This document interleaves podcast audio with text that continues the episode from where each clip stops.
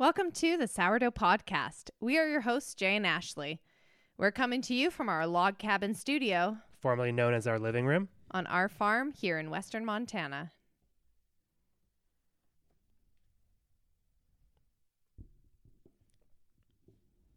Okay. We are back.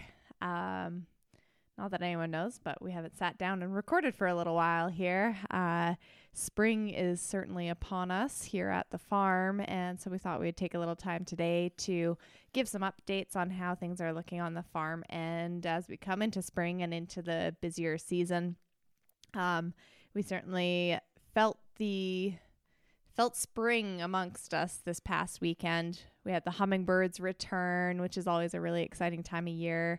We can sit at our uh, coffee bar and obsess over them, feeding at our little feeder that hangs out the window there. And the flies start to take over our log cabin. Uh, so pretty soon we'll have colonies dead on the on the floors and windowsills, and it's always a sure sign that spring is here. Spring has sprung, and our tulips, despite being very delayed this year with the cold, are finally just starting to push out some buds. Um, Or push out some flowers. some flowers. Yes. Yes. Not buds. Not buds. Okay. Um yeah, and at the on the cafe side of things too, it's been great feeling the energy of our customers coming in. Really excited that spring is here and even I mean over the past 2 weeks when we were waiting for this heat to arrive, a lot of customers were coming in saying they're heading to the nurseries to get their flowers and um, sharing in their excitement about planting seeds uh, at their house and whether or not Mother Nature was giving us spring, everyone was ready for it. And uh, yeah, I just love hearing people's stories and excitement as they get their own gardens started. Uh, and then also just how impressed people are that we've already harvested out one greenhouse and are almost ready to start harvesting in our outdoor field crops too. So it's, really a nice. fun, fun time of year to be coming into. I want to take a step back for a second and actually talk about the hummingbirds because we didn't see them first. We actually heard them Mhm. first. And this is one of the benefits of being a farmer is we get to spend hours and hours and hours outside learning all of the, co- the bird calls. And well, we didn't actually hear the bird call of the hummingbird, um, but we certainly heard its wings flapping, and it's a distinctive lower hum as opposed to like even like a large um, uh, large bumblebee or Mhm. or whatever other insect. And so Ashley heard it first in the beginning of the day and was like, "Was that a hummingbird?" And I was like, "I didn't hear it." And then later in the day, I heard it, and as soon as we uh, put up the the bird feeder, the hummingbird feeder, they started coming. We had a calliope. Um, I think what is it called? Like a rufous? Did you see a rufous didn't yet? see the rufous yet. Um, uh, let's see. I'm trying to remember the one with the little. the one with like the little frillies on the y- neck. yeah, I think I it's believe that's a male- black chinned. Oh, is it the black chinned? Maybe we get We're quite a it up. few here. We get. I know I've seen the ruby throat, Mm-hmm. the rufous, the calliope, and the black chinned. Mm-hmm. um, which is pretty cool. And we like to nerd out over all the different birds in general that we get on our property here. It's pretty diverse. It's pretty special. Um, I wonder who does research on on hummingbird migrations and if they can actually tell an individual's journey. You know, with some larger Mhm. species, there it's much more easy or much easier to tag them and have um, um, um, what do they call like transmitters essentially Yeah, to, to monitor their migrations. Yeah, but with hummingbirds, they're so friggin' tiny that it might be quite expensive. Some of those transmitters um, to get that small for them. I don't I know. I wonder. I wonder if you could even get a chip that tiny or a little uh, ankle ankle um, whatever you call it I can I can ankle brace because I'm thinking about years ago when I was in um, Manitoba and I was tagging ducks for Mhm. tracking and you'd like clip these little ankle bracelets onto them but I mean a duck's leg is about the size of the entire hummingbird. well, and those those ankle bracelets for a lot of those um, migratory species like geese and ducks, those aren't actually transmitters um, or even radio collars. Those are just um, I forget what the, exactly the term is, but they're just little tags. So anybody either that kills one or finds one dead or whatever can Mm. then actually I- look that up and call. Uh, I think it's just um, I'm not sure which department. or Yeah, I'm not sure, yeah, but- yeah, and it has just some sort of identification on Yeah. it. Well, yeah. anyway, Well, anyway, um, spring on the farm. Um, so how's the how's the cafe been? so the cafe's been busy. It's so exciting because you can really tell coming into spring, people just it's the sun uplifts us like it's just such an indicative sign that the warmth and the light is here. People start to come out of the winter blues and in this valley too in the bitterroot of montana we really do get a little sopped in in the winters and it Mhm. tends to be gray. And i know i feel it um, that lack of vitamin d. And so there's been a lot of energy and a lot of enthusiasm. People are thrilled to be getting their hands on local greens again. Mhm. And it's always fun talking to people too about their observations of how different the fresh greens taste. And someone actually came uh, back up to the counter today after eating their sandwich and was like, Do you have, like, what were the greens on that? Do you have any for sale?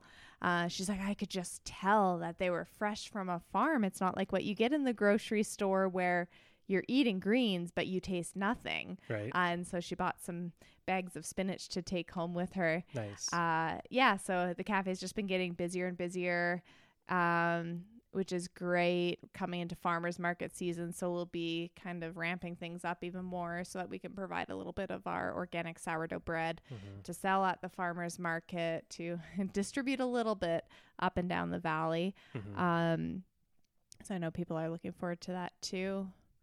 Now, were those our greens or were they winter they were ours. Greens? yeah so it's our spinach we had there but we did um have uh well i guess this is a good Exactly. segue into um what we've just experienced on the farm.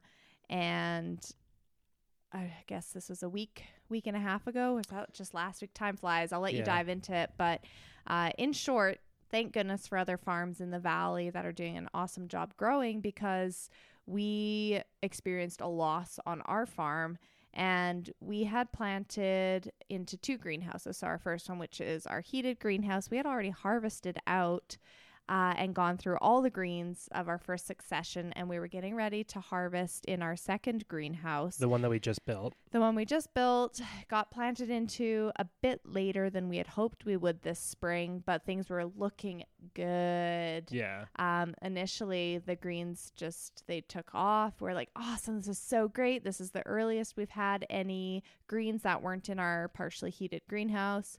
Um, and then last week, uh, or I guess at the end of the pre Yeah. previous week, it's about Jay, 10 days you ago. can you can take over from here and share your experience when you went in preparing to get ready to harvest and what you found.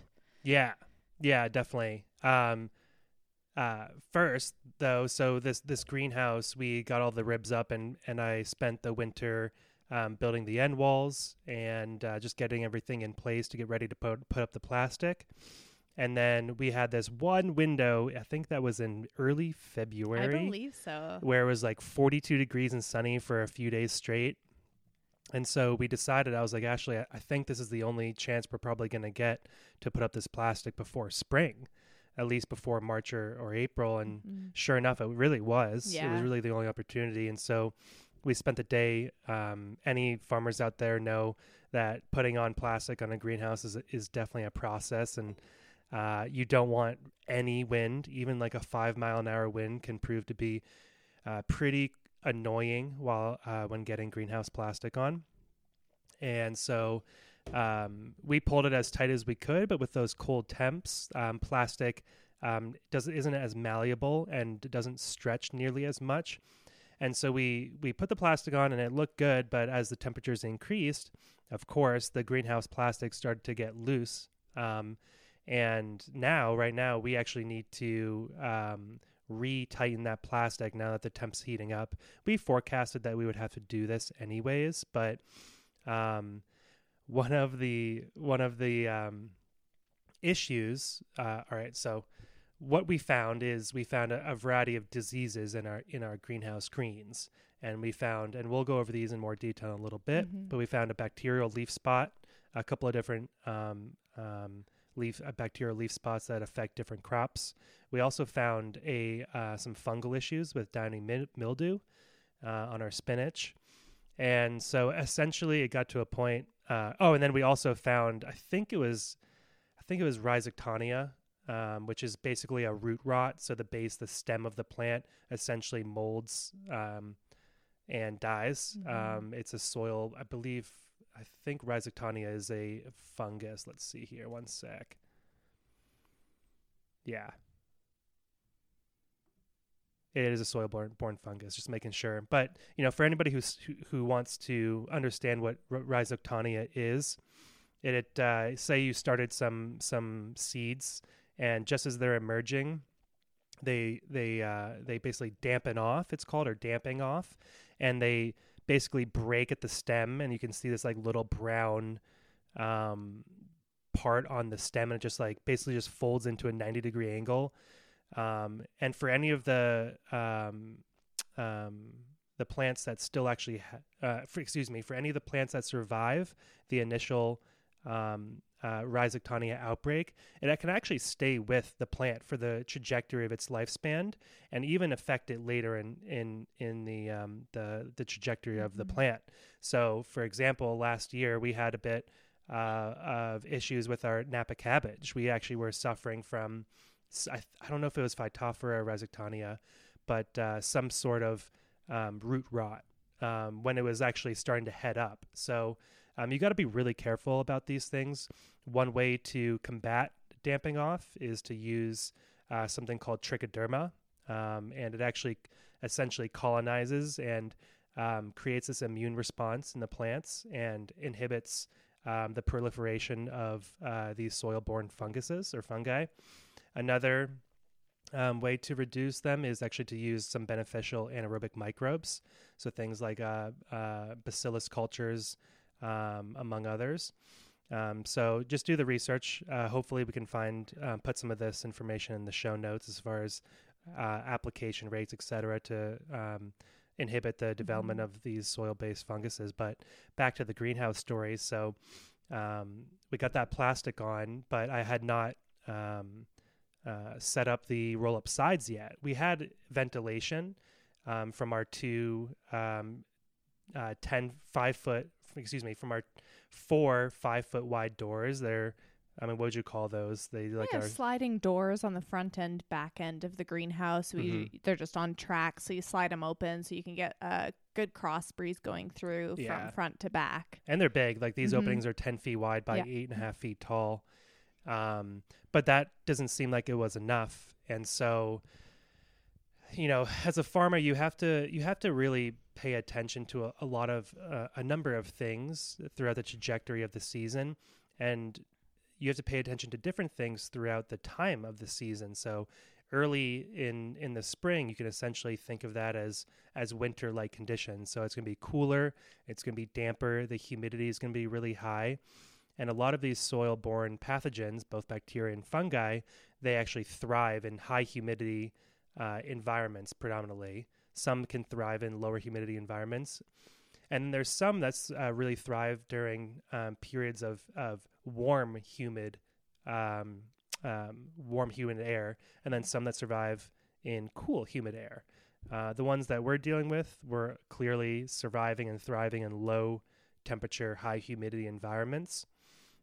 And so one of the things that um, you can do to try and and um, decrease the amount of relative humidity around the plants, uh, which is really what you're trying to target, is that actual humidity right near the leaf um, structures, especially especially with dense greens. It can actually hold that moisture and that humidity and create near saturation points, like 99% humidity right around those leaves. And certainly downy mildew loves that. They love Mhm. that, and so they proliferated on our spinach. And and when you say dense greens, you're talking about the planting, right? So the them being rows spaced closely together with multiple seeds. Exactly. Yep. And especially when you're like the seven to ten, seven to ten days leading up to harvest, you have like a really for for baby greens, you have like a really dense canopy. It's really thick, and that's what you want. You want to maximize um, your yield by having a pretty dense um, canopy of of um, of of greens. Yeah, absolutely. Yeah, it's not it's not quite like if you're growing some greens at home where it's a little easier to harvest if you're growing just individual heads on a market garden farm scale, you want to have enough density in your greens that you can use tools like the greens harvester and we'll link to a video that we have on our um, Instagram account showing that greens harvester because it's pretty cool. Uh, but it allows you to use a tool where you can cut half the row at once with a blade in like five minutes. Yeah, it's so fast uh, compared to if we had to, like we did back in the day, uh, cut our greens by hands with scissors. And so Yeah. that's the that's the point in the density. Although it increases this risk early Mhm. season if you're not monitoring it closely, Yeah. uh, having that dense canopy. But when it, it works out, which most of the time it does, it's very beneficial in terms of harvesting and the yield you get, so Yeah. that we're increasing the uh, revenue from that particular crop per Mhm. row. Yeah. Yeah, and so there's there's like I said, there's a variety of factors that a farmer has to consider and pay very close attention to um, to inhibit the proliferation of these um, soil-based pathogens that will destroy your crop and your and your farm profitability. And um, one of them, of course, is is the amount of water that's in the soil at any given time, especially during this early and late season crop rotations. And so the crops were growing quite fast and, and fine. So I was actually um, I wasn't watering much for the first two to three weeks of the life cycle of the plant. But then I started to no- notice a bit of nitrogen deficiency in the leaves. There was there was some just um, just generalized chlorosis on the leaves, and what what chlorosis is is the basically the, the death of the chlorophyll um, um, um, structures. And what you see is instead of that dark, nice dark green, you kind of see this yellowing, kind of light Mm. green. Some varieties of crops just generally have lighter hues, or um, uh, yeah, I guess to say, or lighter saturation of the green. Um, like like spinach, for example, is going to be a very dark green, as opposed to arugula. Generally, is going to be a little bit of a lighter. So you have to understand the the crops and what you should be looking for as far as the saturation of the I guess the hue. I don't know. We're both colorblind, so it's a little hard for us. but it's all green. it's all green to us. Um, but yeah, so I didn't water any, and then noticed that the there was a bit of a nitrogen deficiency, and nitrogen, um, in general, it actually comes up through and into the plant through mass flow. I mentioned mass flow, I think, in a previous podcast, but just to reiterate, mass flow is is the movement of soluble nutrients in water, like in solution, up into the plant, and that's how plant takes up a variety of of uh, soluble nutrients. For example, one of them being nitrogen. Mm-hmm. And so I, I watered, and it was at like it was like 1.30, 2 o'clock in the afternoon, and I about had about five more hours of daylight. And I decided to do a light watering on these greens that I was going to harvest in about five days because I want to make sure there's a, a, there's nutrient density in our crops that we're providing to our customers. But I made this I made a huge mistake, and I think this was primary one of the main one of the primary factors I should say that led to the proliferation of these of these outbreaks in our crops in the greenhouse. And so uh, it was going to get pretty cold that night, so I covered it as well, and that is a recipe for disaster. uh, learn from my mistakes, please. Um, within two days, we started to see um, this basically like checker, not checkerboard, but kind of this irregular mottling or chlorosis on the spinach leaves and we'll actually we're uh, gonna post on Instagram some of the pictures of the leaves Mm-hmm. when we release this podcast, so that you guys can actually use those uh, photos for a reference for understanding or um, uh, figuring out what's affecting your crops. Really, any type of mottling or chlorosis on your leaves is going to be some sort of issue, whether it be it's a nutrient deficiency in the plant, um, or a deficiency in the soil, or a um, outbreak of a pathogen. Mhm. And this one, for ex- specifically in spinach, was called downy mildew. And what it looks like, essentially, especially on spinach, there's a few different, there's a number of different um, uh, strains, if you will. I think that's the word, strains of downy Mm. mildew. But the one for spinach, it kind of looks like a blue green fuzz on the underside of the leaves. Mhm. And that blue green fuzz, those colonies were um, proliferating right under that, that mottling or that chlorosis on the leaf. Mhm. And so we could just see it, you could just see it on the entire crop. Yeah. yeah. So when you look down that row, the spinach, like overall, it looked great. You see lots of dark green, but when you really start looking, you would see these little blotches on tops of the leaves. Mhm. And that's what made us initially think we're like, oh shit, maybe there's whatever nutrient deficiency or something going on. But once we started pulling those leaves, that's when we noted on the underside was that downy mildew, Mhm. um, which is very unfortunate. And we hadn't seen that before on our spinach. Never. In fact, Yeah, this is the 'cause we- first We've had it on peas we, have in it the in- mhm. past. Um, It's a little bit on squash. yeah, Mhm. yeah, but not on not on the greens. Yeah. So very disheartening moment. But uh, I'll let you carry on chatting about what else you discovered in the greenhouse as you were um, looking through the greens because it wasn't just the spinach that was affected. No, no, it wasn't. And so, just before we switch over from spinach, um, we we were growing space, and this is an organic spinach seed. It's an F1 hybrid. Um, you can get it from a, I think a couple different um, seed suppliers, but we got this one from Johnny's, and the they claim that it's really high resistance to downy mildew races one through three, five, six, eight, nine, 11, 12, 14, 16, and 19. So you can just see how many different races I think was what they call them, not strains. Okay. So races of downy mildew. And so we thought we thought this was a resistant variety, and so we were growing it in our greenhouse early season. Um, basically, as soon as I saw this stuff, I called our our good friend and colleague um, uh, Noah over at Sweet Root to help figure out what was going on and and ask him if he's ever had downy mildew issues. And he actually told me that space was a terrible had really terrible resistance to downy mildew races. So I'm not sure what's happening there, but we're not going to grow space again. Yeah. Or maybe it's something to our locale. Like perhaps it just doesn't work here Maybe. in the Bitterroot Valley. but the bitterroot isn't generally a humid environment. No, it's true. So, um, yeah, we, we're not sure. I mean, this is this is the problems that we face as farmers is that we have to understand not just how to farm and how to get crops in the ground and harvested efficiently, but also all of the other things that want to eat your crops. We have to protect your crops from them. Or, if, yeah, does that make sense? yeah, I say that yeah, right? yeah, Okay. yeah. Okay. Protect the crops from the things that want to eat them, so that we can then serve them to the people. Exactly, yeah.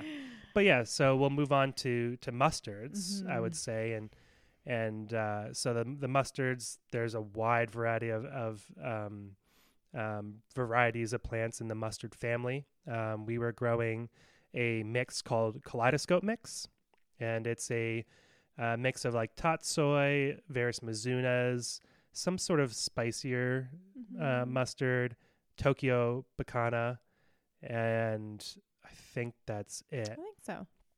And so, uh, what we were finding there is these. It was so weird, uh, and you'll see it in the picture. But basically, there were these blistery lesions on the underside of the plant, primarily actually closer to the stem of the plant, Mhm. and it was causing this flopping of the plant of the leaf just onto its side, and it literally looks like a. It looked like a sunburn blister. Totally. It actually like it, it makes me think about like within human anatomy when someone has like bursitis. Mhm. So you have that synovial fluid leaking out from somewhere and just creating this lump. and pressure. There's a yeah, pressure and pressure. And it. so when you looked at the leaf, it's like you could almost envision the water or liquids that the plant is uptaking, but then it just like blows up underneath the skin Mhm. of it. And so it creates this kind of like bubble that's there. So maybe a blister is a bet a better like analogy, but it just really makes you think about like the flow of nutrients and the soluble uptake of that plant. And it's like, well, what where is this coming from? what I think this is coming from. So, so bacteria actually have to penetrate the cuticle of the plant in order to get inside it to create to proliferate inside it, and th- they're I'm I'm assuming they're after the the sugars and the and the starches and the carbohydrates that um, a plant produces through photosynthesis, and among other processes or um, yeah, I won't get into all that. But um, so there's byproducts, right? So bacteria they have waste products that they you know there's like metabolites that they exude, and so I'm assuming that that increase the pressure in that Mm. in that um, tissue and almost ballooned and pulled the cuticle away from the the actual uh, cell walls of the Mm, of the yeah. of the plant. And it was, it's just fascinating. You'll you'll see a picture again in our Instagram. Um, please reference that so you can um, see what see we're what rambling looks about. like. Um, so at first we we saw just a little bit of it and uh, we were just like shit shit shit shit shit. Like how can we can we combat this? Because if you catch disease outbreaks early enough there are some ways that you can actually um, retard the onset of the of the um, outbreak or eliminate it. And we actually were able to eliminate um, uh, some Rhizoctonia outbreaks in our greenhouse last year through the application of beneficial anaerobic microbes, a lot of them being the bacillus cultures, uh, like Subtilis, amyloliquefaciens. Um, I'm trying to remember the others, but um, so if you can actually catch it early enough, you can save a crop. But upon closer examination, after a couple of days of just observing, um, it came to a point where we all, we, Ashley and I decided that this is not fit for human consumption. Mm-hmm. So we we had to, you know, it was like two thousand dollars of greens, and we had to basically turn it on, turn it in. Mm-hmm. Yeah, and that's that's a hard choice. Like we've experienced loss on the farm in the past.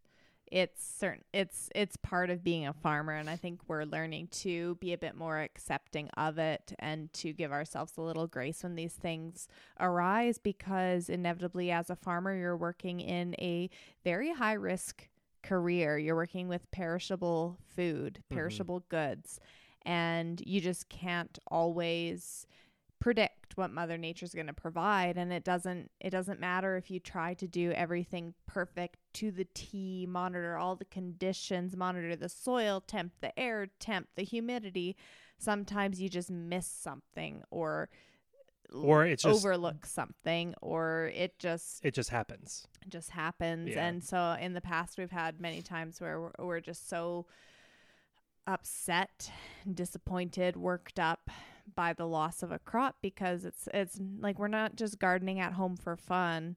And kudos to everyone that does garden at home for fun. Like it's so great. More people should grow their own food at least some of their own food. But like when it's our livelihood and it's our paycheck to have to then mow in or harrow in three rows of these Four seeming rows. four rows of these seemingly beautiful greens and just know like having to accept that you're letting go of those thousands of dollars and just moving on it's it's a hard thing to do It is a hard thing to do.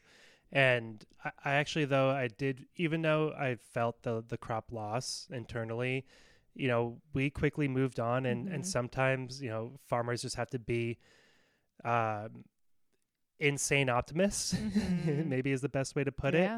Where we just have to look at the bright side of a a situation. And the bright side of this situation is um was that I was able to pr- like all those crops were were pr- uh, photosynthesizing that that entire time throughout the life cycle um, of those plants. And there's literally thousands of plants when you're doing um, high density greens. Um, we probably had like four three to four thousand seeds in each row um, they were all producing sugars. They were all um, exuding various um, compounds back into the soil, feed, feeding the soil life. And it actually ended up increasing the organic matter of our um, of those rows. The next succession that are going in after these greens are cucumbers and um, and tomatoes, and those are really heavy feeders, and they need a lot of organic matter to hold on to all the macro and micronutrients that they need in order to reach their full genetic potential. And so, on one hand, we lost all these all these plants. But on the other hand, we also increased the organic matter of our soil, in, improved actually the tilth of the soil Mhm. because what we did is we uh, flail mode, which is basically this this lawnmower that cuts um, plant matter into really small pieces. We flail mowed those in first, and there was like it was kind of ridiculous. There was like a half inch of just this like mushy green mass um, from all of the leaves, and then I power harrowed that in. Uh, well, actually, first I added our homemade compost Mhm. on top of that, and then I power harrowed that all in. And I I have a good feeling about these rows. Mhm. Again, being and so the the um power harrow Mhm. it essentially it's like kind of like teeth that stick into the surface of the soil and just like mix it up if you think about it as like kind of massaging those greens in Well, you can actually think about a power harrow. Uh, a power harrow is different from a rototiller or tiller. A power harrow is more so like a um, like a hand mixer when you're mixing dough or like mixing cookie batter or something. It just spins. It doesn't Right, right, right. inverse. mm-hmm. It doesn't inverse the soil. It just rotates it in place. So it doesn't change the the stratification or the, the stratifying layers of a Mhm. soil.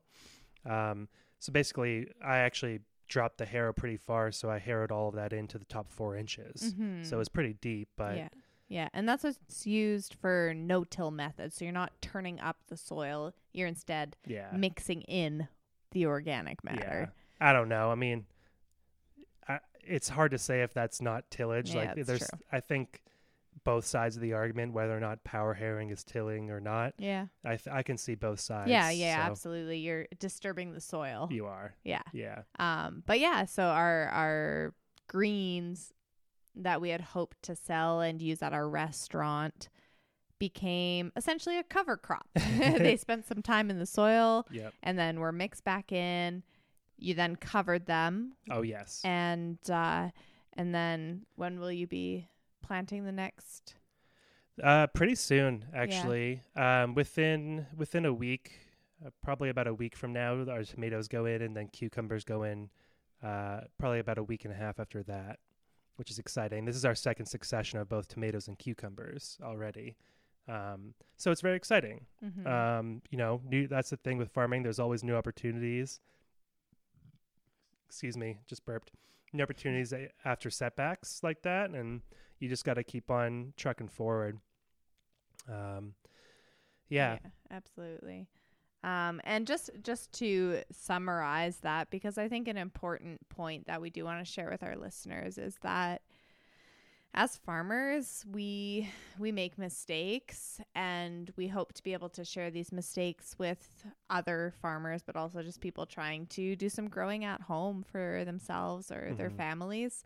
And so, to summarize, what we observed or what we figure was the cause of the variety of diseases in the greenhouse um, was not having enough ventilation.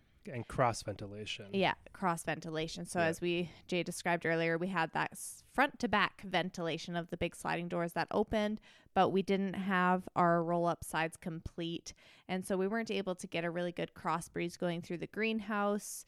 Uh, however, we pushed it. We got crops in anyway before those roll up sides were done. They're done now, so our next round should go much better. Um, and then uh, second was the timing of watering. So watering too late in the day, followed by covering Yeah. with um, what do you call it, like the agri- agribond Yeah. frost cloth, hmm uh, because the temperatures were dropping. Yeah. Um, and was that really the three main factors? So improper ventilation, watering too late in the day, covering the crops and not Right after uncovering watering, them soon enough. Yeah. Yeah. Because I, because sometimes I would leave those um, row covers on even all day Mm-hmm. because I mean, we have also we have insect pressure, Mhm. right? And so we have in the springtime flea beetles really start to to occur, and also root, a, a variety of root maggot larvae start to. Um, well, they love to eat mustard greens and Mhm. various mustards, and then you also have uh, uh, mealworms, which like to chew and bore holes into turnips. Um, so we were trying to keep those covered to mitigate uh, insect pressure and damage. but that also meant we um, increased the the likelihood of these um, soil-based pathogens to proliferate on our crops. So I, I, yeah, I agree. I would say those are the primary factors. Mhm, mhm. Um, also, try to choose um, disease-resistant crops. We Mhm. thought we were. Yeah, so yeah. so don't just take uh, information from websites at face value. You know, talk to your local um, uh, agricultural uh, network. You know, Mhm. If if you don't, if you're not friends with farmers in your locale, start start making friends now because Mhm. the ones that have been around for a while really know um, uh, the pest and disease pressures Mhm. of that uh, location. Yeah, and we'll we'll do our best to uh, share links in the show notes Mhm. for some varieties, spe- specifically for greens that we have found to work well in Mhm. our zone in our area. Uh, but the last thing I just wanted to recap was about the greenhouse and the plastic, and and I think the main mi- mission there is uh, for anyone that's building a greenhouse. It's awesome if you can work on it through the winter and get that plastic on in the winter like we did, but just keep in mind that come spring, moving into summer, that plastic is going to stretch and you're going to need to be prepared for a second round of work on the greenhouse to put in that time to stretch or not stretch, but to um, Re- refix. retighten. yeah, tighten? retighten the greenhouse plastic. And um, the reason it's an issue, and we've been seeing this yesterday, we had a big thunderstorm roll through and it was pretty nerve wracking Mhm. uh, that plastic really starts to Move everywhere. yeah move about when the winds are blowing and you really don't want to risk having a little tear occur and then a wind pick up yeah. because it will just shred it yeah. if your greenhouse isn't secure in the ground like we we put ours in um, concrete all the found posts. con- yeah, Yeah. concrete bases. Um, so it's it's super secure. But like a lot of people at home that are building a greenhouse that's not as big Mhm. don't secure it in that manner. And so if that greenhouse plastic gets caught by the wind, it can literally pick up and tear that whole thing out. Yeah. And so it's just something to keep in mind with like planning and timing for building your own greenhouse. Mhm. Yeah, if you look at a, a a greenhouse, essentially, it's it's essentially like an airplane wing. So an airplane wing, um, the the top section or the top uh, part of the wing uh, has more surface area than the bottom part, and that creates negative pressure and it lifts the the the wing up. Well, the same thing happens to a greenhouse when um, air goes across it. So there's actually negative pressure and if there's a sustained, you know, 20, 30 mile an hour winds that are occurring over your greenhouse, it's actually trying to pull that greenhouse up out of the ground, out of the foundation. So you if you're in a high wind area, you really got to make sure to secure the greenhouse. We have over I think it's about 2 tons of concrete attached to that greenhouse that's then bored about 24 inches deep. We use these things called sonotubes Mhm. um, and they're basically these they're used for making like pillars or um, um, yeah basically pillars for for foundations among other applications well for us we we set our posts in that uh, our ground posts um, during the construction of a greenhouse and that just ensures um, that it does not lift out of the ground because I've heard some horror stories where people just Mhm. have a knife during high winds and they're literally just running down and just cutting the plastic to save their greenhouse. Mm-hmm. Yeah, because at the end of the day, that plastic will be cheaper to replace than having to rebuild your entire greenhouse. Oh my god. Yeah. Yeah. Greenhouses are not cheap. No. No. No. Um. All right. Well, so we another thing we wanted to touch on today, as we talk about the spring fever and coming into uh, really the prime of farm season when things start to pick up, both for the home gardener and the farmers.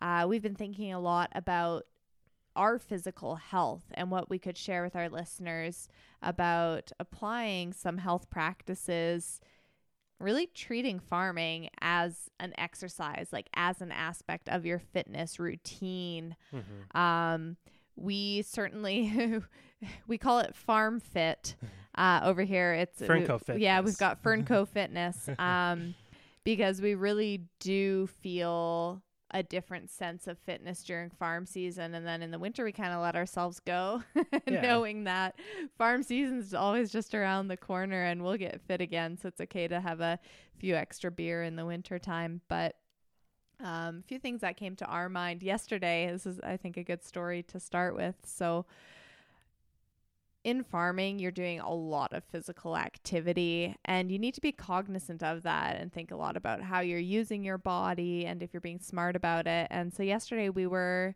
um, moving some sandbags to uh, block, well, block some water that's flooding. Anyway, we'll get to the we'll get to the high water conversation soon. But we went to go move a bunch of sandbags uh, to set up and I walked over, and in my mind, for whatever reason, I was like, oh, yeah, I'll just grab whatever, two to four at a time and walk back and forth 300 feet. and Jay came over with the wheelbarrow. And I was like, oh, Brilliant. brilliant. Why wasn't I thinking of that? But so, in part, just thinking about working smarter, not harder. It's Mhm. like, what tasks can you, one, like reduce the time it takes to do, but also like take care of your body. And I sure it would have been a great Fernco Fitness workout to move all those sandbags by hand, but when we could just toss all of the amount that we needed into one wheelbarrow load and take it over uh, and not have to strain our backs, it just makes so much more sense.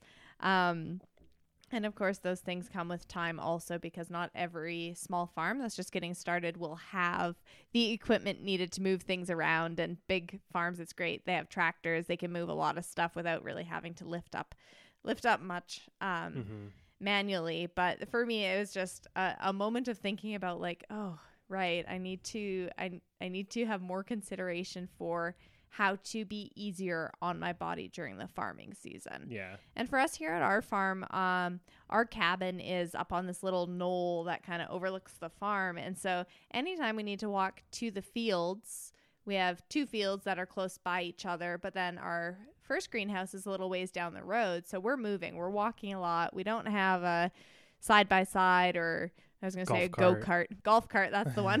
go kart could be fun. Fun. um, and so we're putting in a lot of miles each day just right here on our property. Uh, and we always have to go down a hill to get to the fields and then back up. Yep. Uh, and you clocked it one day last year, right? You tracked. Yeah. Uh, uh, what did you do in a day? I think it was over 20,000 steps and I think it was nine miles in a day. I mean, that was a big day, uh, but Mhm. I would say on average, I'm walking five to six miles a day. mm-hmm. And sometimes I'm actually running yeah, back yeah. and forth, um, both be- to save some time and for my fitness because Yeah. I'm treating it as fitness. I'm like, well, why can't I just run for 100 yards right now? Not crazy, but I'll get there in less than half the time. Yeah. Um, and also, just just a note about that that hill. So whenever my tool shop my tool shop is up above um, or up on the top of the hill, so whenever I forget a tool, I, I just punish myself and make myself sprint up the hill. Just and to, it's also another consideration like for those of you out there looking to start a homestead or a small farm or a big farm you really do want to think about the piece of property that you're buying and how you can set it up to be efficient Mhm. and to be easier on your body and having everything placed up on a hill away from your farm it's really not ideal Nope. it's what we're working with because it's what we have and we we do have a very special property here uh, with the combination of forest mountain views a creek flowing through uh, but still also having some pastures and land that we can farm Mhm. albeit difficult but like it's a really special spot to be but anyway back to treating farming as fitness or Yeah. as exercise we were just thinking about like the things that we wanted to share that have been beneficial to ourselves yeah. to keep us feeling good during the farm season Yeah. Yeah, so I mean think about think about what a farmer does on the day to day. They're bending over, they're lifting stuff off the ground, they're in these awkward positions. Um, and generally they are um, um, um, basically uh, what's the term? I think it's like no, that's not the term. Basically, when you're squatting down, um, your hamstrings they um, uh, aren't stretched. It's like the opposite. They they're Compressed? yeah they, they constrict, Mm. but then your back muscles they're stretching as you're bending over or squatting, and so you got to think about antagonist movements um, to help offset the strengthening of the various muscles that you're using when bending over, when lifting weights, etc. And one of them that I think every farmer should be paying attention to is the lower abs, your hip flexors, and your Mhm. and your quadriceps, just that whole trunk area in the front. And so, um, you know, if you find that you're quite weak uh, in your lower abs, because that's what's supporting your whole your whole back essentially. Uh, it's some of the antagonist muscles that keep your back in the proper orientation.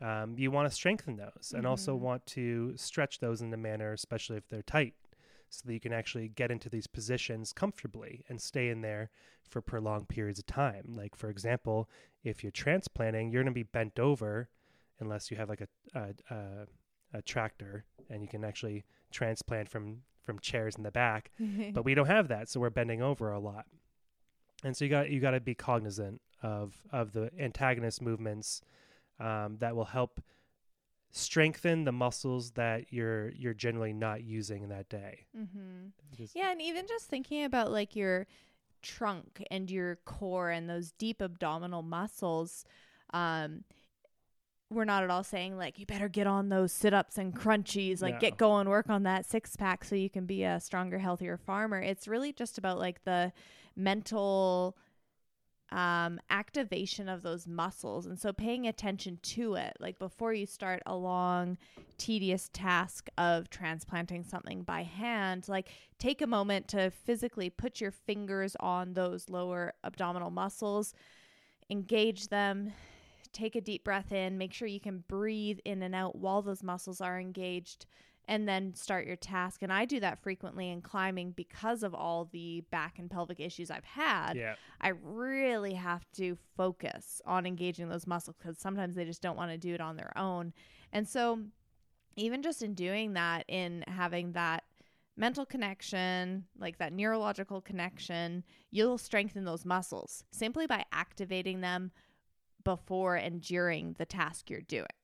And so it's kind of like I don't know, killing two birds with one stone. You're taking better care of your body, you'll be less sore, but you are also toning those muscles by activating them in the uh, appropriate way.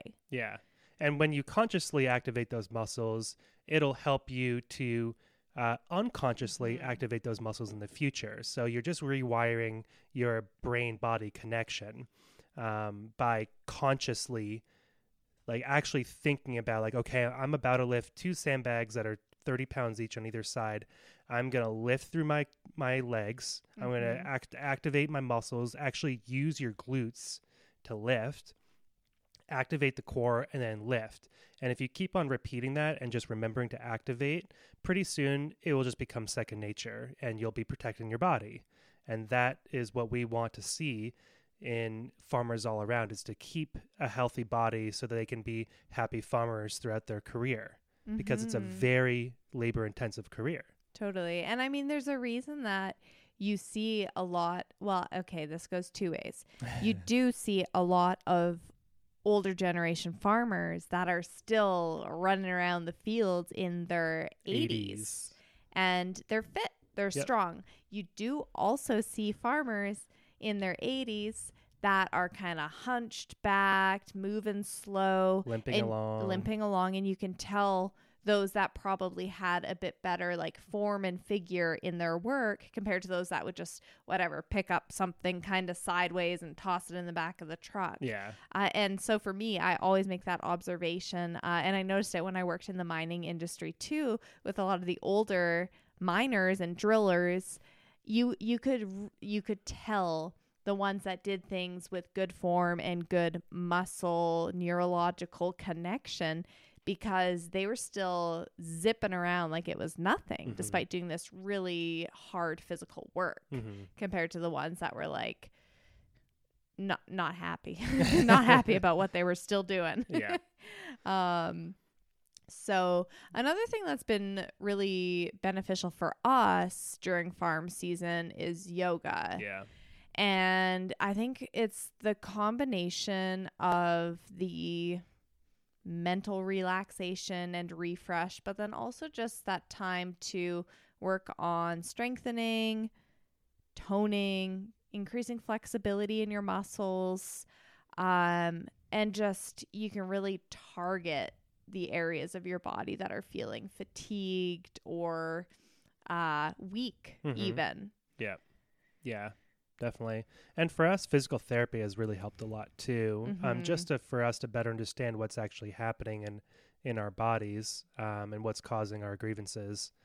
Um, yeah, Yeah, absolutely. And of, of course, not everyone can afford to go to physical No. therapy, but if you can, it's really worth it, at least for like an initial consultation or analysis of your body, because you can make progress so much quicker if you know what you're dealing with and if you know whether you need to be working on rehabilitation or if you need to be like taking a pause and just letting your body do some healing through a variety of treatments. yeah, for sure. Okay. Well, anything else we wanted to cover with respect to spring on the farm? I think uh think that really covers um kind of what we've been going through lately. Um we're on another exciting note, we've planted some fruit trees. we we planted fruit trees when we first met in 2018 and they're all dead except for one. so we decided this was the year to give it a go. Uh, so we put in a couple apple trees, couple pear trees, uh, and we're getting ready to build out our own little kind of Oasis. yeah, our own oasis on the farm. And we've been thinking a lot about so in our careers as farmers and restaurant owners, we spend so much time growing, cre- creating, And preparing, cooking. and serving food to the people around us. And we love it. That's why we are doing this. But we had the realization that we're not doing a lot for ourselves. And With respect to gardening and, yes, and stuff like yes, that. yes, yeah. yes. With Yeah. respect to our own garden and uh, what we're what we're feeding ourselves, even. Mhm. But so we decided this year we're going to build ourselves a little oasis on our farm, um, put up some trellises, and just like really create a space that is for us. And I'm really excited about it because uh, like I said, when when you're giving so much to the people around you, of course it's very rewarding. But I think we've reached a point like we feel drained, and we're like, oh gosh, we really need something for ourselves. We need our own place that we can retreat to.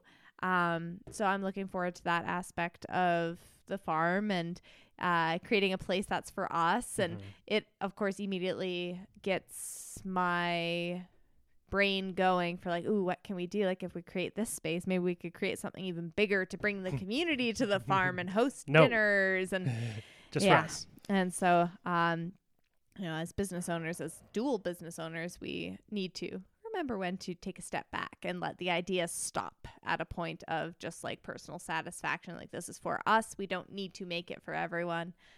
Um, Just because you can do something doesn't mean that you should do it. Mm-hmm. It's true. Yeah. Okay. Well, should we get into uh, the second part? Is the, the as far as the tomatoes? Oh yeah, absolutely. Okay. Um, so farmers are constantly trying to to put out fires and uh, and um, and and improve uh, the soil um, through various management practices. Um, our greenhouse one, um, of course, the first greenhouse we built, is uh, it has a pH around of around seven point two. So that's a bit alkaline, a little too alkaline for a lot of crops um, but we're trying to make it work. We're trying to slowly reduce uh, the pH of that soil. Um, one way to do that actually is is through the use of gypsum, um, which is uh, calcium sulfate, and uh, we use a micronized. Uh, basically, it's a soluble gypsum. It's ground down to a, a small micron size, and basically what it does is just increases the surface area of the uh, uh, of those molecules or of that uh, that material, which is gypsum.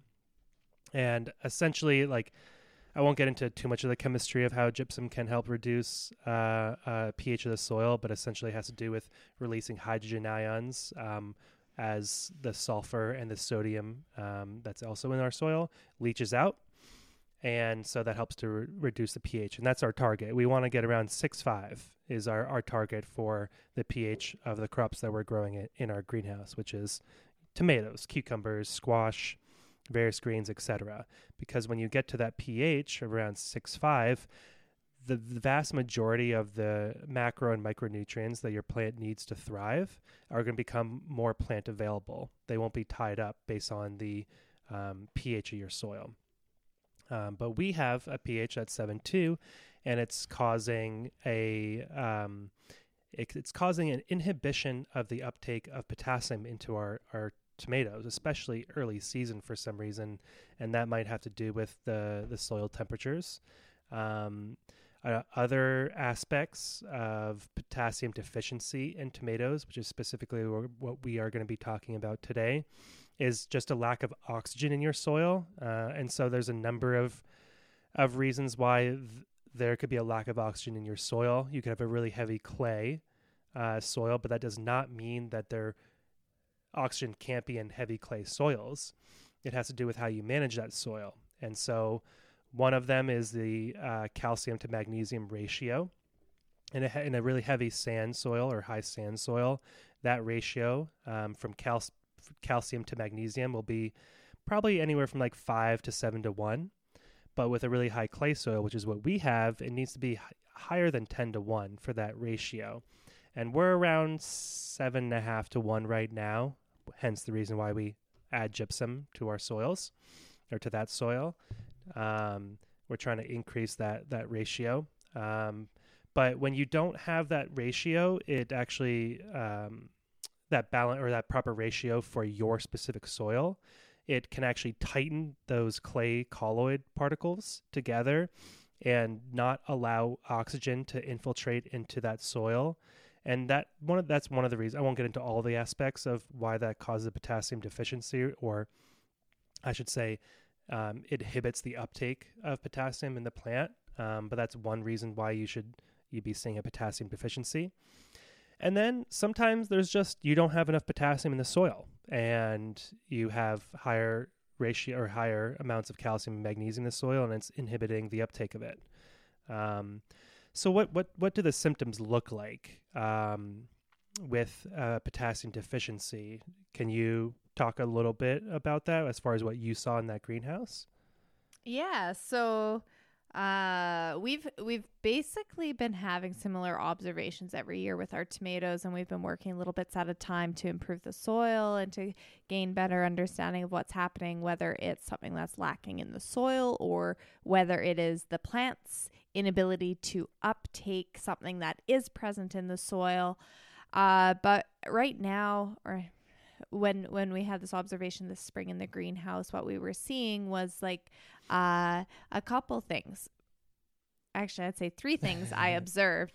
Uh, one being uh, the internodal uh, what do you call it? Like discoloration, like this kind of purpley blue hue in the middle of the leaves. Hmm. So that was one observation. Another on some of the tomatoes, we noticed kind of a curling under of the leaves as well as some of the stem branch what do you call it on Mhm. a tomato vine associated with it. And then the last thing was this almost burnt sort of look along the tips of the leaf. So it would Like look a little bit the leaves? dry. Uh yeah if that's the Like edges. the outer- yeah yeah, yeah, Uh, look a little bit dry definitely discolored and you could just tell looking at it that something's not quite right Yeah. it looked like they had maybe gotten too hot, but that wasn't the case. So Mhm. they weren't just like shriveling up due to the heat. Mhm. Uh, but yeah, those are the three main things I observed. Yeah. One other thing that I observed was even though they had adequate water in the soil during the day, and these aren't crazy temperatures during the day, they're like 80, 85 degrees, which is kind of which is hot, but it's not 85 is like kind of max as far as what you want for daytime highs for tomatoes. But they were they were kind of wilting, right? The leaves were just like drooping down and they weren't like holding their their leaves way out Mhm. and like Yeah, trying to look- capture the sun. They looked a little bit sad. They did. Yeah, they were a little, just looked looked a little wilty and so some people are like, "Oh, it needs more water." Well, overwatering can actually cause leaves to wilt. Um, but also some nutrient deficiencies can actually cause leaves to wilt during the day. And one of them is potassium. And potassium is one of your three main nutrients for plants. There's nitrogen, there's uh, phosphorus, and there's potassium. That's NPK is the, um, the the chemical abbreviation of nitrogen, phosphorus, and potassium. But we're talking about the K, um, which is the potassium. And so we what we were seeing is this phenomenon called, and we were actually talking a little bit about it earlier with our greens, but there's something called interveinal chlorosis. And so when you look at a leaf, um, you can see, you know, from the stem, when the stem kind of transitions into the leaf, there's still a like another there's a vein that kind of goes through the center and then all these smaller veins kind of radiate out from that center you know as far as dicots go at least um, but and so it kind of looks like a capillary system of your body in a Mhm. way but it's how the plant um, uh, moves um, uh, compounds and molecules and various atoms around around the plant um, it's like you know sometimes it pulls uh, um, potassium out of the potato tuber um, and translocates it into the uh, the meristem or the growth node of a plant during um, uh, during growth. Mm-hmm. And so that, you know that's how the plant you know it's basically it's like the highway for a bunch of these molecules and compounds to move around the plant. And so between each of those, which is now interveinal, right? There are these Yeah. basically it's all these cells and there's um, in these cells there are these um, structures called um, chloroplasts and um, they produce chlorophyll and that's what makes things green because they um, they take in all of the light um, the broad spectrum of light but also but then they reflect the green um, wavelengths of light and that's what you see as green. Well when there's interveinal chlorosis that means there's a uh, a dysfunction of those chloroplasts that are in that leaf, and so you won't see it. It it won't be as dark green. It'll be a lighter green, or sometimes if it's more severe, it it's actually turns into a yellowing of the Mhm. leaf. And this is not indicative of just potassium. There can actually be a wide variety of um, elements that could be lacking or in excess that can cause chlorosis of leaves. Nitrogen, iron, magnesium, cobalt, uh, molybdenum, potassium, even sometimes Mhm. phosphorus. And phosphorus can actually cause a, li- a purpling of the leaves and of the Mhm. stem if there's a lack of it. And so we were noticing that. But then between uh, each of these veins, again, interveinal, there is this necrosis. And necrosis is different from chlorosis. Necrosis, which is N E C R O S I S, is basically the death of the cells. It turns into this like burning, it looks like. It's this like, it's basically just like dead plant matter, really, in between each of these veins. And it, and, uh, and there's no returning. There's no point of return after necrosis happens on on the leaves. And so this is what we're observing. And so being a good farmer, we were like, okay, what what is happening here? Like what what is this plant not getting? What is causing this to happen? Because a healthy plant, this does not happen. And for our conclusions right now is that it's potassium. And so I actually kind of want to maybe get into this study a little bit and talk more about this symptom or this uh, um, this issue. And so in 2020, um, there's a there was a study out of Japan, and they were basically looking at this phenomenon called tomato leaf marginal necrosis, with respect to a potassium deficiency. And so the abbreviation is TLMN for short. And this is what we think we've been observing in our tomatoes. And so they wanted to analyze in the study uh, the various metabolites that were present during TLMN and show the morphological differences depending on the severity of this um, of this issue. And so they took leaf samples of the tomatoes two weeks before the symptoms occurred, and then as soon as the symptoms occurred, and they were forcing potassium deficiencies in, these plants, so they knew when these symptoms would occur. And these plants were basically in their flowering stage. They're between the fourth and fifth truss of the plant as it's growing up. So it's late flowering, early fruit development stage. And basically in the in the uh, in the group that had just a marginal potassium deficiency, the symptoms actually started to appear on the first leaf of the tomato. And the first leaf of the tomato is actually the very last leaf. If you if you want to take a uh, pause right now and, and pull up a tomato leaf, it's the it's the one leaf that's furthest away from the stem in the leaflet that is a tomato. And then the second pair or the second leaves are the pair of leaves that are right um, right next to that first one. It's kind of you're moving away from the end of the leaflet towards back towards the stem of the plant. Okay. And so most tomato leaves will have usually have I think it's like five or seven, usually five or seven uh, leaves in the leaflet. Um, and so they were first observing it at the very tip of that first leaf, furthest away from the stem. And that was really interesting because that's what we are observing. We started to observe a general chlorosis. Remember the lack of chloroplast in your um, in your plant, and you start to see this general yellowing at the tip. And then it started to spread onto the margins of that leaf and start to go down and surround the margins of that leaf.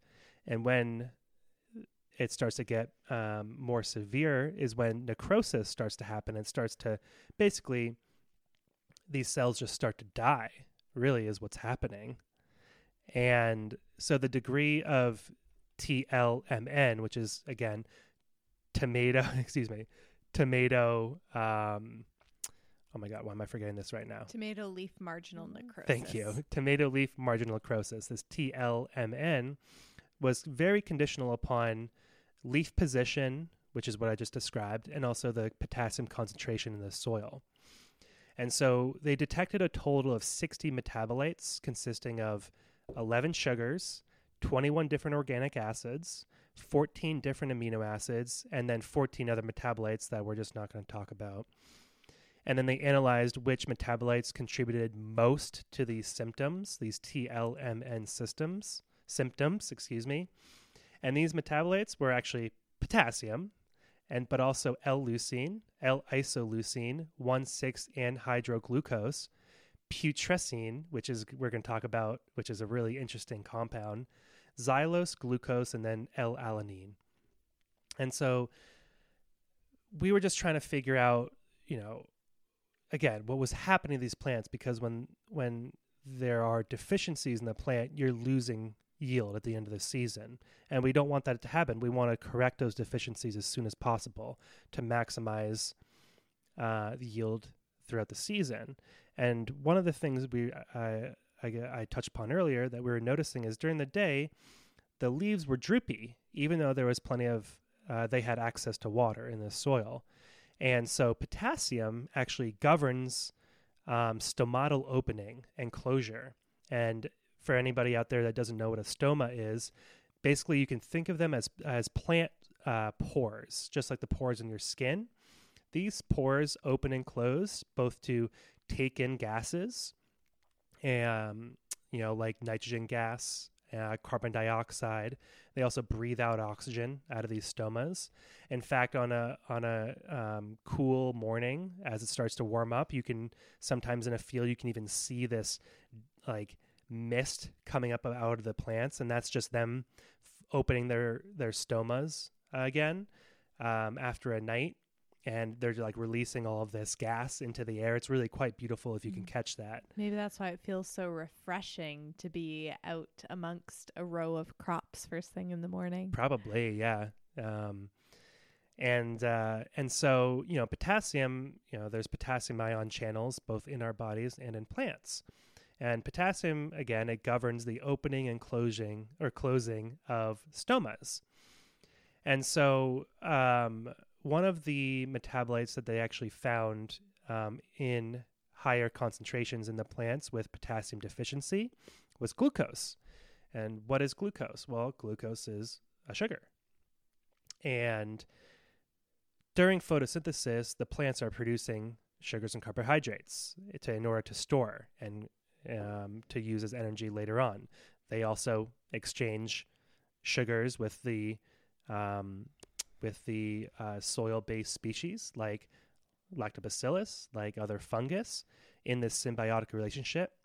They, you know, some plants are have been shown to actually send seventy percent of their of the sugars that they make uh, throughout the day back down into the root or into the soil to feed the microbes and to feed the fungus down there in exchange for bioavailable um, elements like phos- phosphorus or calcium.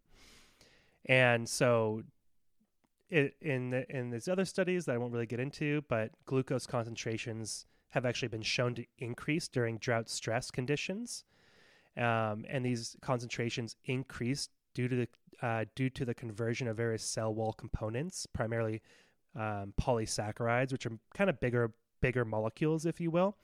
And so the plants basically, from what I understood, are breaking down these polysaccharides into glucose during um, these instances of drought stress conditions. And I'm not, I'm not sure why that happens. I, I, I, was wondering why that happens. We'll have to look a little bit more into that. Um, but anyway, so that could be um, one of the reasons why we're seeing those droopy leaves is a lack of potassium, and you want those leaves to be rigid.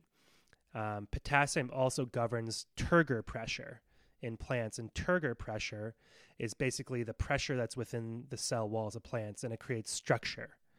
When a plant that is not tolerant to frost, when frost hits it, it bursts the cell walls, causing it to wilt and die. Well, when there's not enough potassium, it doesn't hold up, um, it doesn't you know keep that pressure in the cell walls to maintain rigidity in the plant. So that's you know we're starting to as we're analyzing these plants, we're starting to see the symptoms. And as a farmer, that's what you need to do is like, okay, this doesn't look right. I know a tomato plant should look different. What am I observing? Well, I'm observing drooping. We're observing this necrosis. We're observing this chlorosis. And so, oh, did you have anything? Yeah, I was just thinking about how it's like you said as a farmer, but it's not even just as a farmer. When we, when I think about the amount of people that come to us at the farmers market every year telling us what is wrong, like what looks visibly wrong with their plants and how their tomatoes aren't growing very fast or they look kind of yellow or they look kind of pale or they're kind of droopy or the fruit's not ripening. It uh it just makes me think about how all this information is really valuable even just for the home gardener because at the end of the day, someone that is trying to grow food for themselves should also be the scientist behind it. And there's a lot of information available these days, whether it's online, uh, through blogs, papers, variety of websites. There's a lot of information that can be found to help diagnose the issue. And we love having people come to us and ask us questions, and we don't always have the answers for what might be going on with their plants because it does take a lot, a lot of analysis and experience to determine what the issue could be but I think it's important not just for farmers, but for anyone that's trying to grow your own food to have some consideration of like, okay, what's going on here? How can I fix it? Because I it, it's always funny to me that how many people have the mindset of like, well, yeah, I'm trying to grow a garden at home, but if it fails, that's okay. That's why you're here as the farmer. but how great would it be if there was a resource or you know maybe even just like the platform like what we're creating will benefit people in our community trying to grow so that they can go on and be like oh yeah this is what's happening with my tomato. Here's what i can do to try to fix it so that i do have my own food. And like of course we love the support. When your vegetables die please come on by and buy ours. But i do think it would benefit our society as a whole if people have a little bit more knowledge to amend and and fix their own plants, even if it is just a small home garden. Yeah.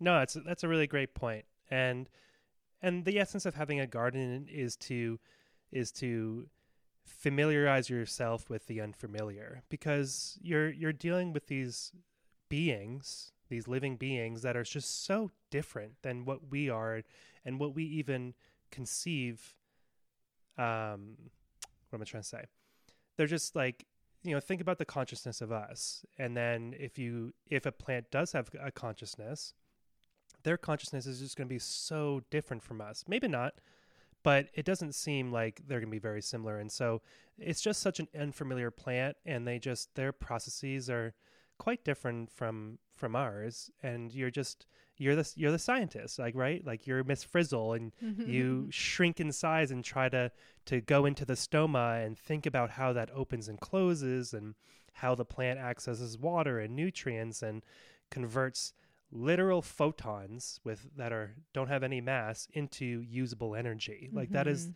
The most fascinating process out there in my opinion. Yeah, absolutely. And there is also you said like there is a difference between the plants and us and of course there is, but at the same time I always love to think about the overlap and the similarities and a plant that is having trouble uptaking potassium or utilizing that potassium in an appropriate manner that benefits its growth just makes me think about humans and say someone has dysbiosis of their gut they're going to have a hard time properly absorbing and util- utilizing potassium in their own body or Mhm. iron or whatever other uh, nutrient or mineral or vitamin that you can think of. And I do love thinking of that parallel because it makes me feel like we aren't all that different from plants. We aren't all that far away from the, an- not anatomy, but like the function and flow of the nutrient system within the plant and Mhm. within ourselves yeah that's a whole other conversation. It is. but uh, Yeah. anyway, and thinking about what we've been observing in our tomatoes and and in our hopes of being able to provide just a little bit of information for people both on the science of what's occurring, but also maybe a takeaway for them to make an observation hmm particularly around their tomatoes maybe Yeah. we'll just we'll carry on with uh, uh, just a few more points hmm about the study that you you looked Yeah. at and then I'd love if we can touch a little bit on what we've done in the past and what you've been doing this season as your first and second and third steps once you discover a deficiency of sorts in the plant. Yeah, for sure. Yeah. And we'll talk about tissue tests Mhm. as well. Um, but yeah, so back to the study. Um, and so we talked about, you know, we've talked about what they were doing. So they were looking at the metabolites um, um, in plants during potassium deficiency. And we talked about potassium governs stomatal opening and closure. And, uh, but now we're going to talk about potassium and how it, it governs the translocation of compounds throughout the plant, primarily actually glucose. So during photosynthesis, um, the plant is producing all of these, um, all this energy and storing it in sugars, um, and they need to move it, right? So they need to move these sugars when they produce it into storage sinks, and so a storage sink could be something like a root, it could be a tuber, it could even be parts of the stem, and it could even actually be emerging leaves, um, which are either in the apical meristem or the axillary meristem. Basically, you can just think of it as growth, the growth nodes of the plant. So, people out there who observe uh, tomatoes who produce suckers, that's the axillary meristems, and then the, the the top one is called the apical one, or the top, you know, top meristem. And so potassium actually it governs the the movement of glucose from the leaves that are producing these sugars to the storage tissues. And when these sugars can't can't move, can't translocate, they start to accumulate where they shouldn't. And what this actually happen, what actually happens is it actually decreases the photosynthetic rate. So the um, the amount of sugars, the amount of photosynthesis that the chloroplasts are doing, and it also um, starts to activate leaf senescence. And this term senescence, so senescence is a sen- it's a really kind of complicated process that we're not going to get into today. That could be probably five episodes in, in of itself, but essentially you can kind of think of it as just the dying back of a plant for a really rough definition, or the dying back of a leaf, uh, and which is really interesting. And so, like, what what's happening? Why why is it bad for glucose to stay in places where it shouldn't? Well, there's a lot of things that can happen um, but it can it can start to create and i'm wondering if it starts to create these necrotic spots that we're starting to see um, on the leaves um, on the margins of the leaves um, through this potassium deficiency and so if you are seeing um, um, necrotic i don't know if they call them lesions but just basically blotches of of dying leaves um, that have some level of chlorosis around them, which is the yellowing of the leaf, you uh, you want to think about potassium. Don't just all of a sudden put a bunch of potassium in your soil because, in fact, excess potassium in the soil can be a real issue. It can be a huge issue. So you might create five problems uh, for trying to solve one problem. So my mistakes in the past is I, just all my, I was like, oh, must be iron or oh, must be phosphorus, and I um, put more phosphorus in the, in the soil when really the exact opposite is what I should have been doing.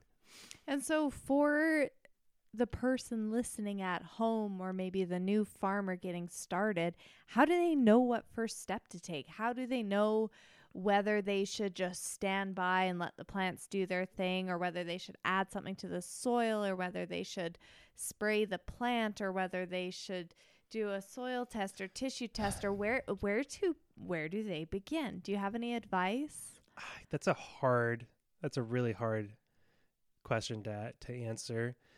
I would start by talking to your to your local farmers, talking to people who are well versed on this. So agronomists um, or even plant biologists. Like call your call your local university. Even you know, like we have the University of Montana here in Montana um, Montana State over in Butte, and you can you can talk to individuals um, who are very well versed in this.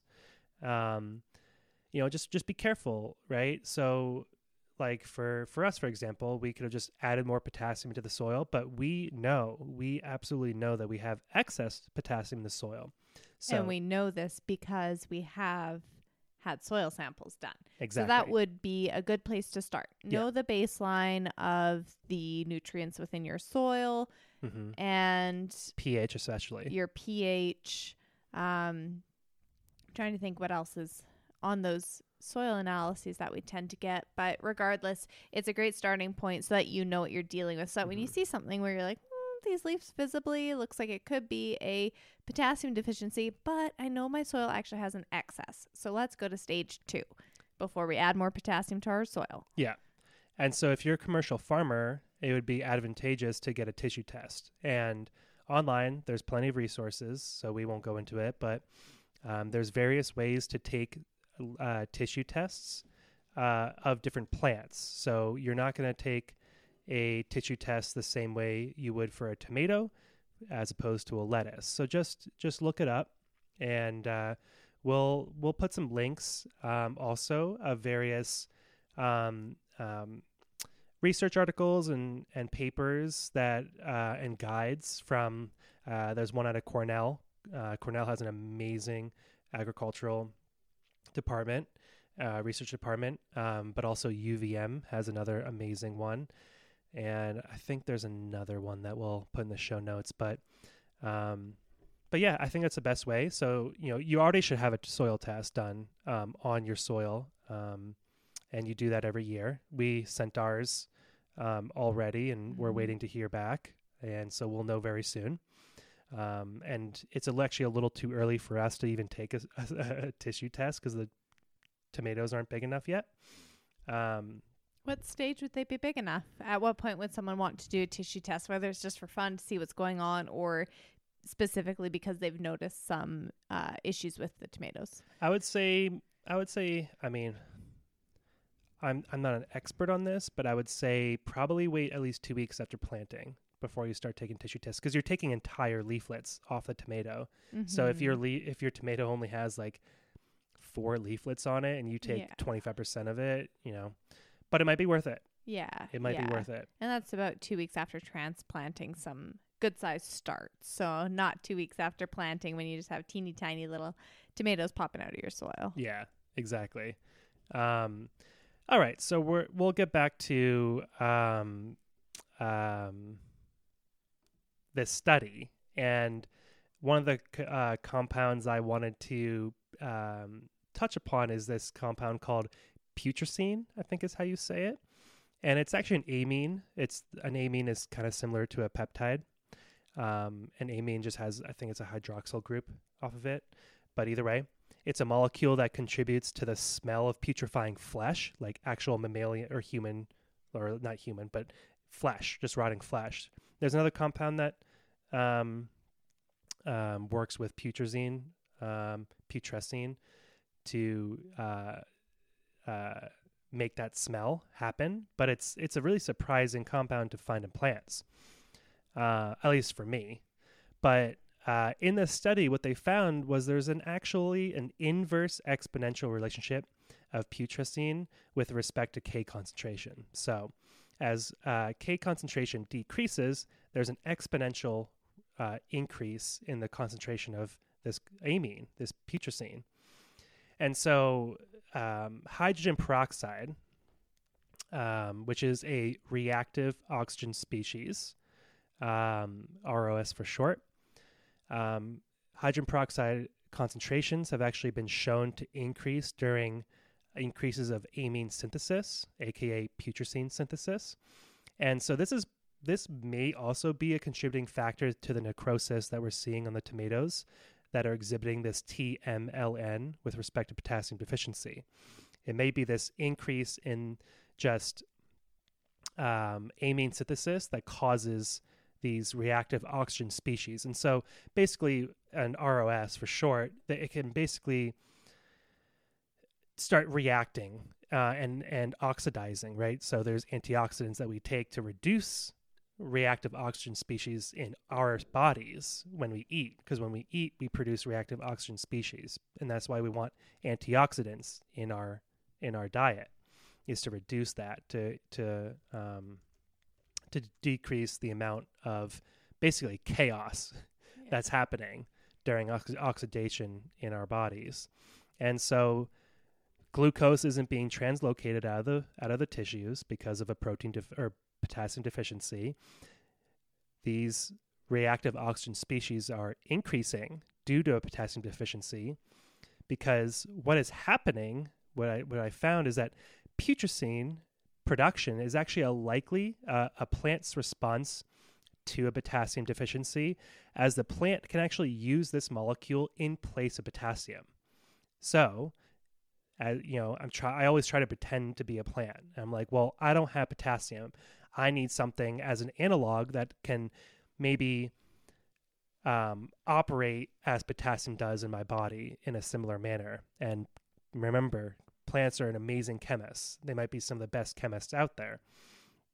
And they decide to, they actually can produce this amine that um, doesn't mimic potassium from what I understand, but it can can act as an analog for it. They're both cations, meaning they have a positive charge. But what's interesting is that there are several studies that show that increased putrescine concentration improves a plant's ability to move potassium to other parts of the plant that need it most. So that might be why this compound is being synthesized um, with respect to a potassium deficiency, because potassium is really important for uh, for growth of the plant. Right, it's one of the three main macronutrients. Um, but at the same time, there's also other studies that show um, that putrescine inhibits the translocation of potassium. So I don't know. I mean, plants are endlessly fascinating and mysterious. So I, I don't actually, because I'm not on the microscopic level, I don't, or the anatomical or um, atomical level, I don't know what's actually happening in my plants right now, but I'm just trying to understand what might be happening. Mm-hmm. And it's always fascinating too to read a variety of scientific papers that are out there from other people's studies that have been peer reviewed and have some validity to them. Mm-hmm. But uh, so with the putrescine, with this connection to contribution to smell of flesh, you said, Is that something that you would then observe in the plant? Like, do your plants get smelly because there is less potassium concentration but putrescine developing? Probably, or is that just no. kind of unrelated? It's kind of unrelated, but I thought it was just so interesting. So let's see. I'm just trying to. There's like another compound. Yeah, it's so there's putrescine, and then I think it's called cadaverine, which is I'm assuming another amine. It is. It's a diamine, and um, these two contribute to fa- foul. They're foul smelling compounds that are produced when amino acids decompose, essentially. Hmm. So I, I, I don't know. Maybe I don't know. Probably not. I mean, I, I haven't smelled. I do smell the tomatoes, and they don't smell like rotting flesh. No, it's true. They smell like tomatoes. Yeah, yeah. But I just thought that was really interesting. And what a great word! It's putrefying. It's decaying. There's necrosis, Mhm. right? Mm-hmm. And I don't know if that's related, but it is happening in there. Mm-hmm. So that's about that's about it uh, as far as this study goes. But you know, plant. I just want to summarize to say that plants they want to grow, and if you don't provide them with the necessary uh, soil structure, with the necessary fertility, with the necessary oxygen that is in the soil, because remember, plants actually do need oxygen, um, and especially the microbes that are in the soil. Some of them especially the uh, the uh, nitrogen. Um, um, oh my God, what's the term? Um, nitrogen fixing um, bacteria. They're obligate aerobic. uh, They're obligate aerobes, so they absolutely must need oxygen. And so, you want to create the environment to to for your plants to reach their full genetic potential. And there are so many ways. I mean you're never going to you're never going to reach it i don't think because it's just so hard to to to maintain a perfect environment at all times for plants. So Mhm. there's it's just like um you know like a like a ballerina for example. There's specific movements in ballet that um they'll that ballerinas will never actually get to but it's just the idea of of getting to that position that creates the movement. Just like in plants you might not actually get to the genetic potential of your plant or of your tomato producing 40 pounds or 70 pounds of tomatoes in a season per plant. But if you try to get as close as possible you're going to increase the profitability of your farm. Mhm. and one way to do that is to just understand how soil and the microbes and the fungi and the plants work symbiotically together for that plant to reach their genetic potential. Yeah, absolutely. So monitor your soil. Yeah. Do soil tests, monitor the pH of your soil, monitor moisture levels, pay attention to your plants and what they're trying to tell you, Mm-hmm. what they need, get tissue analyses when your plants are large enough to do so and just like keep keep doing your own research and like Jay said keep reaching out to farmers in your area that maybe have experienced this already. It's certainly been beneficial to us to have others to call upon to see what issues they have faced and just yeah, keep keep watching your plants. they they can tell you a lot. It's kind of like when a human is ill or has something going on, you see it, whether it's in our tone of our skin or bags under the eyes or certain blemishes on our skin. Uh, it, there, it's all just signs of something that is lacking or a nutrient that is being inhibited from appropriate uptake and utilization and really just the the best things we can do. I mean don't go taking tissue analysis of yourself but uh, for our plants we can certainly that that's a great starting point. Look at the soil look at the tissue and go from there with the types of amendments that Yeah. you may need and maybe just to finalize this episode you could touch on what we have done for our tomatoes thus far after observing these uh, deficiencies. Yeah, so um all right, so humic acid. Is is one primary is one very important compound um, that you want to increase in your soil, um, and you can buy it online. There's two different sources um, of humic acid. We get our humic acid from Leonardite. Um, but uh, yeah, humic acid is this uh, amazing compound.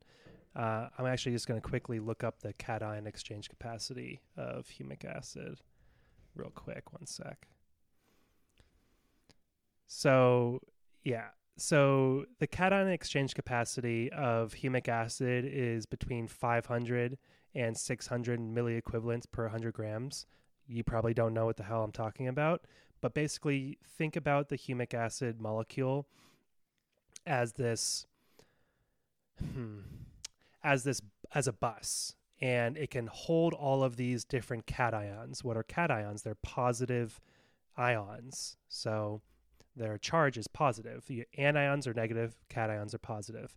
and so they hold on. So these cation, um, these cations um, bind to humic acid, if you will, and humic acid can hold on to an insane amount of nutrients or of of um, of um, atoms like uh, potassium, which is a cation, calcium, which is a divalent cation, which has its plus two positive charge, um, iron, which is um, can be a number of different positive charges, but can have uh, it's a, I think it's called a trivalent, and so humic acid can hold all of these in place in the soil and then um, pretty easily release it through um, uh, well the humic acid doesn't necessarily release it but it's the microbial life in the soil that helps to release that those cations off of that humic acid uh, molecule. And so basically if you're suffering from certain nutrient deficiencies in your soil you want to increase the amount of humic acid in that soil to hold on to these cations that make, for lack of better words, that make um, it more plant available or more bioavailable to your plant. And so that's one thing that we do on a regular basis is apply humic acid onto into our soil. Um, and uh, another thing that we did is actually um, uh, help to inoculate the soil with uh, arbuscular mycorrhizal fungi or AMF for short, but also to inoculate it with um, with some anaerobic microbes because our soil um, has suffered in the past from being from having a lack of oxygen um, and having compaction um, and lack of separation between the clay colloids. Uh, these are the particles that make up clay, and so when you don't have uh, oxygen in that soil, there's anaerobic microbes that can actually give your soil a jump start, right? Because they can live without, they're anaerobic, they can live without oxygen. And primarily, these are uh, various bacillus. They're in the bacillus, um, they're, excuse me, they're bacillus strains. Mm-hmm. And so that will definitely help to increase the velocity, to increase the movement of these various cations that are in your soil. And um, humic acid, because it has such a high cation, cation exchange capacity, or CEC for short, it can improve the exchange capacity of cations in your soil.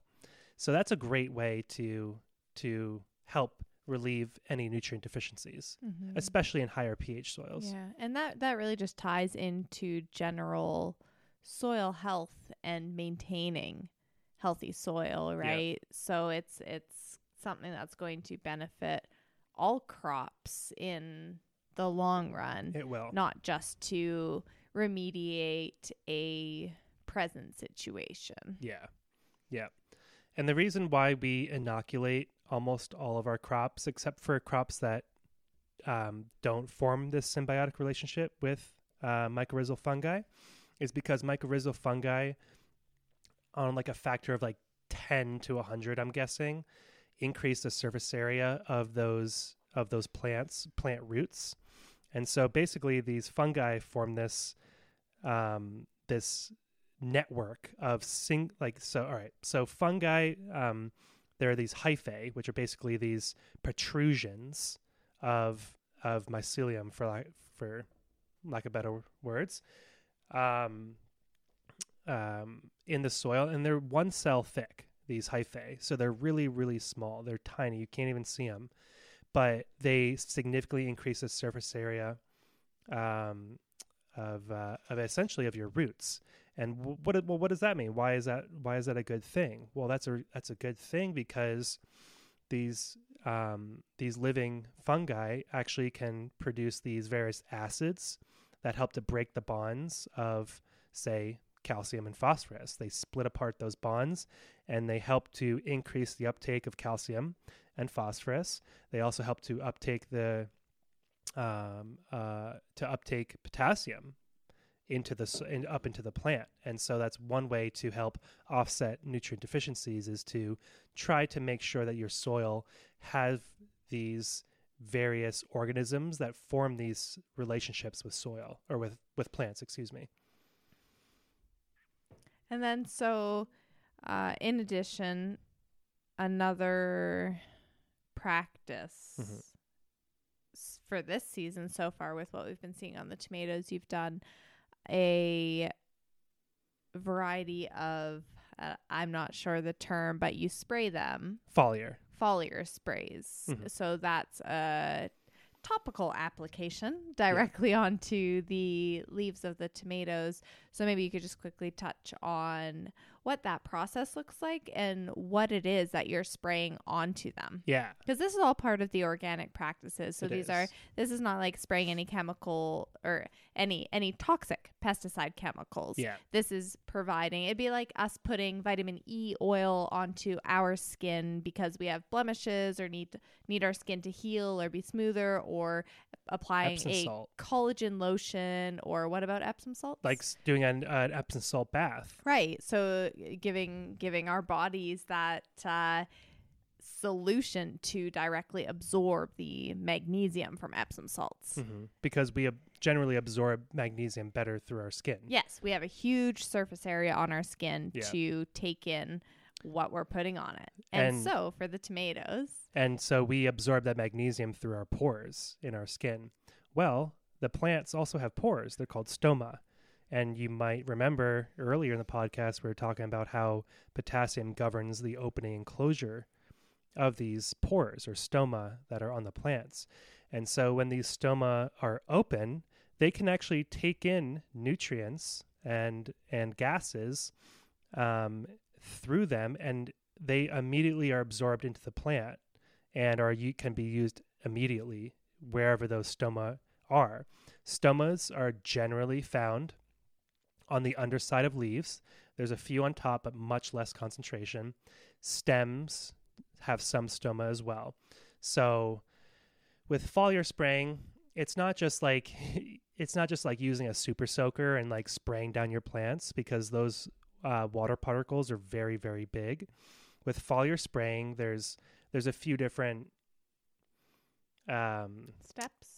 Not not necessarily steps, but there's a few different size particles Oh, with okay. respect to foliar spray. So there's fogging, um, which is generally like I think it's like five to fifty microns as far as the water droplet uh, um, diameter, and then fifty to over hundred microns is generally um, more like a spray. So it's like it's not like basically atomized water. It's more Mhm. like water droplets. Mhm. And so foggers are generally better, but they're pretty expensive. And for a lot of nutrients or a lot of um, um, uh, uh, fertilizers, for lack of better words, uh, that you use for foliar spraying, um, some of these they have a micron size that's bigger than five microns or 25 microns. So you need to make sure to uh, filter at the proper micron size before using a fogger sprayer. For us, we don't have enough money to buy a fogger right now because they can be thousands of dollars. So we use um, uh, basically a sprayer that is between like 50 and 100 microns in size for the water droplets.